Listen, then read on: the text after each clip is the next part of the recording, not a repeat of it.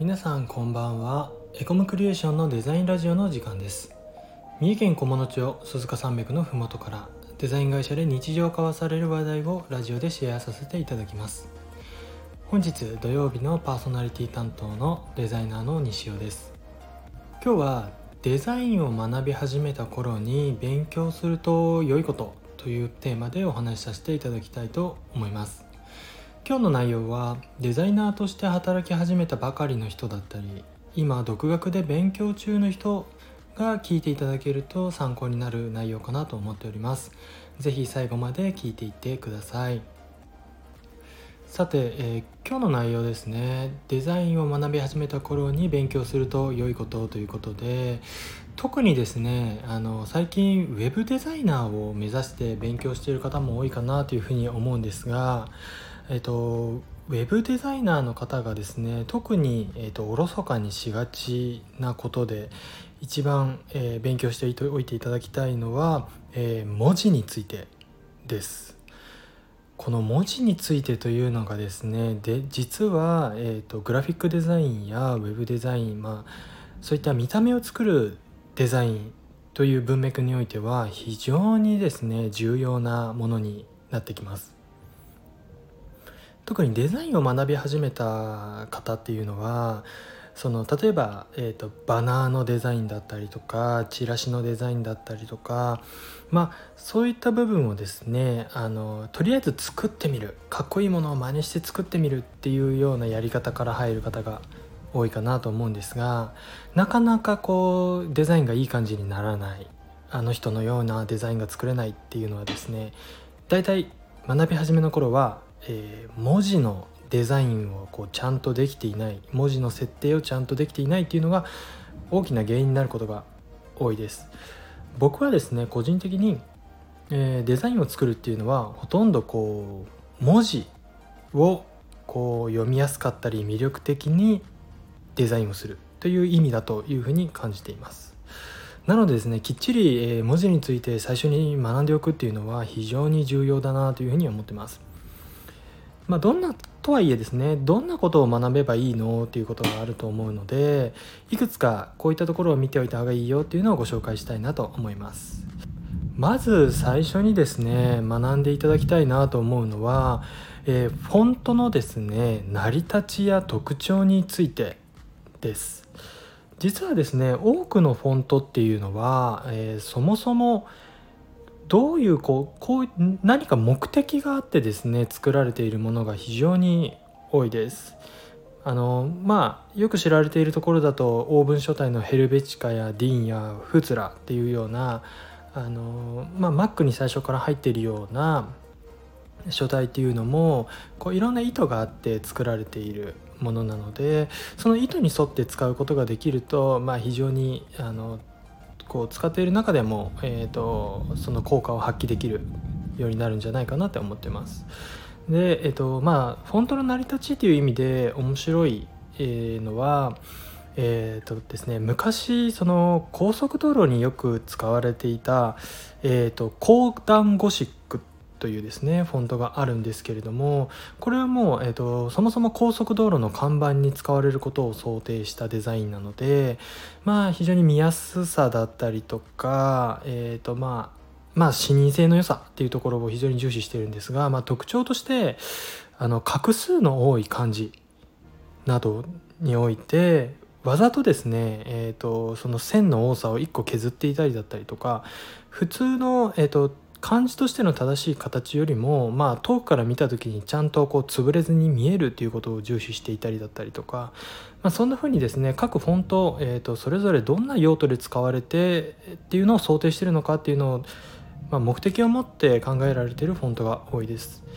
なのでその辺りをですねしっかり勉強して成り立ちや特徴に沿ってその使うシーンっていうのを、えー、振り分けられるとあの非常にフォントを効果的に使えるようになるんじゃないかなというふうに思ってます。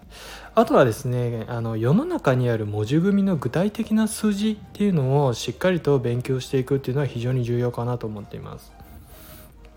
単純に、えっと、フォントサイズや、えっと、行行の間ですね行間っていうものがどれぐらい開けられているかとか文字間がどれぐらい上げられているかとかそういったようなですねこの文字に関わる数値っていうのが世の中のいいデザインっていうのがどういうふうな設定をされているのかっていうのをしっかり勉強するっていうのは非常に重要かなというふうに思っています。えーと、世の中にあるその印刷物であれば例えば級数表というようなあの文字の大きさや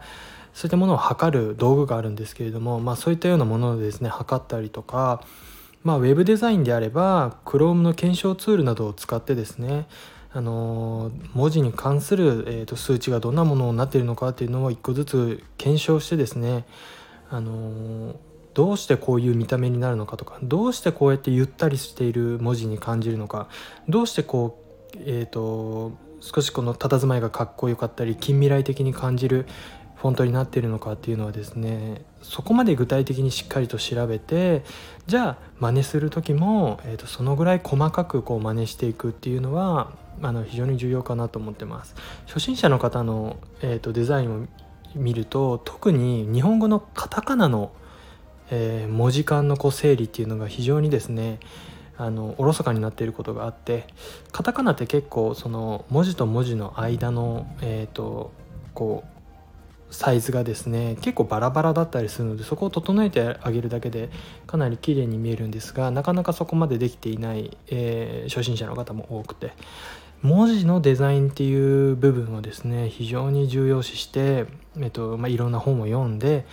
えー、どうすれば綺麗に見えるのかどのようなデザインにすれば、えーと、こう伝えたい雰囲気を持てるのかっていうのをまずしっかり勉強するっていうところが、あのー、デザインの最初の一歩かなというふうに思っています。まあ、かっこいいビジュアルを作るっていうところの前にですね、えー、文字の扱い方しっかり勉強いただけるといいんじゃないかなと思います。次にですね、えーと、これもよくやりがちなんですが、えー、見た目のデザインより前にですねデザインの目的の設計っていうのをしっかり行っていただきたいなと思います最近だと、まあ、フォトショップやイラストレーターや XD といったようなですねまあそれなりに、えーと作っていけばそれなりの形ができるソフトっていうのがたくさんあの世の中にも溢れているかなというふうには思うんですがえー、そのソフトでの作業に入る前にしっかりとですねデザインの目的だったりとか、えー、目的を達成するためにはどういうビジュアルが必要なのかっていうのをですねソフトでやる前にしっかりと手書きでもいいですしあのテキストで整理するのでもいいんですけれどもその辺りをしっかりと整理するということをですねしっかりやっていただきたいなと思っております。そうしないと,、えーとよく初心者の方あると思うんですけれども、まあ、ソフトの上でですね Photoshop やイラストレーターの上でこういろんな文字を動かしたり写真を動かしたりするけれどもなんだかいい感じにならないこういう感じじゃないんだけれどとこうソフトの上でうにゃうにゃと悩むことが多いかなと思うんですがそういった目的だったりとか、えーとまあ、そういったものをですねしっかり整理して作らないとそのソフトの上で悩む時間っていうのがすごく長くなってしまいます。で経験上ソフトの上で悩んでいてもですねなかなかいいものは作れないと思いますなのでもし、えーと、なかなか難しいなできないなということがあれば一度ですね立ち戻って、まあ、誰に対するデザインなのかだったりとかこのデザインで、まあ、どういうことを達成したいのかだったりとかそれを達成するためには画面の情報っていうのはどういう優先度で作っていったらいいのかだったりまあ、そういうデザインの目的のところをですねしっかりと整理するまたはその整理のやり方というところもしっかり、え、勉強していただくとただただ作って作って作ってってしているよりもしっかり、えーと、デザイン本来のデザインですね目的を持ったデザインっていうものを意識して、え、日々の制作ができるかなと思っておりますのでその辺り、えー、しっかり勉強いただけるといいんじゃないかなというふうに思っています。はい、なのでまとめるとですね、えー、デザインを学び始めた頃最初の頃に勉強した方がいいことっていうのはまず一番最初には文字について文字の見た目もそうですしその成り立ちだったりとか目的っていうところをしっかりと勉強して、えー、文字に対してしっかりとデザインができるようになるっていうのが一つしっかり勉強していただきたいところです。もう一つが、えーと、しっかりとデザインの目的を設計するっていうこと自体を、えーとまあ、学んでいただきたいっていうことですね。見た目を作るというところから入るのではなくてそのデザインは一体何を目的としたものかっていうのを言語化することっていうのをしっかりと、えー、習慣づけていただきたいなと思っております。はい。なかなかですね、あのー、まあ、ソフトさえあればある程度の見た目は、えーと、作れるような今時代ですがそれだけだとなんかプロのようにですねあの素晴らしい、えー、見た目、えー、こう目的を達成するデザインっていうのはなかなかできていきません。なのでそういったところからはしっかりおろそかにせず勉強していくことが、えーと上手なデザインを作るえー、最初の一歩かなというふうに思っておりますので是非皆さん参考にいただいて実践してみてください。はい。では本日もお聴きいただきありがとうございました。チャンネル登録やいいねをしていただけると嬉しいです。エコムクリエーションでは Twitter や Instagram といった SNS も運用しております気に入っていただけた方は是非そちらもチェックしてみてくださいまたこんなことを聞きたいという方はレターからご質問いただけますと嬉しいですそれでは次回の配信でまたお会いいたしましょう。またね。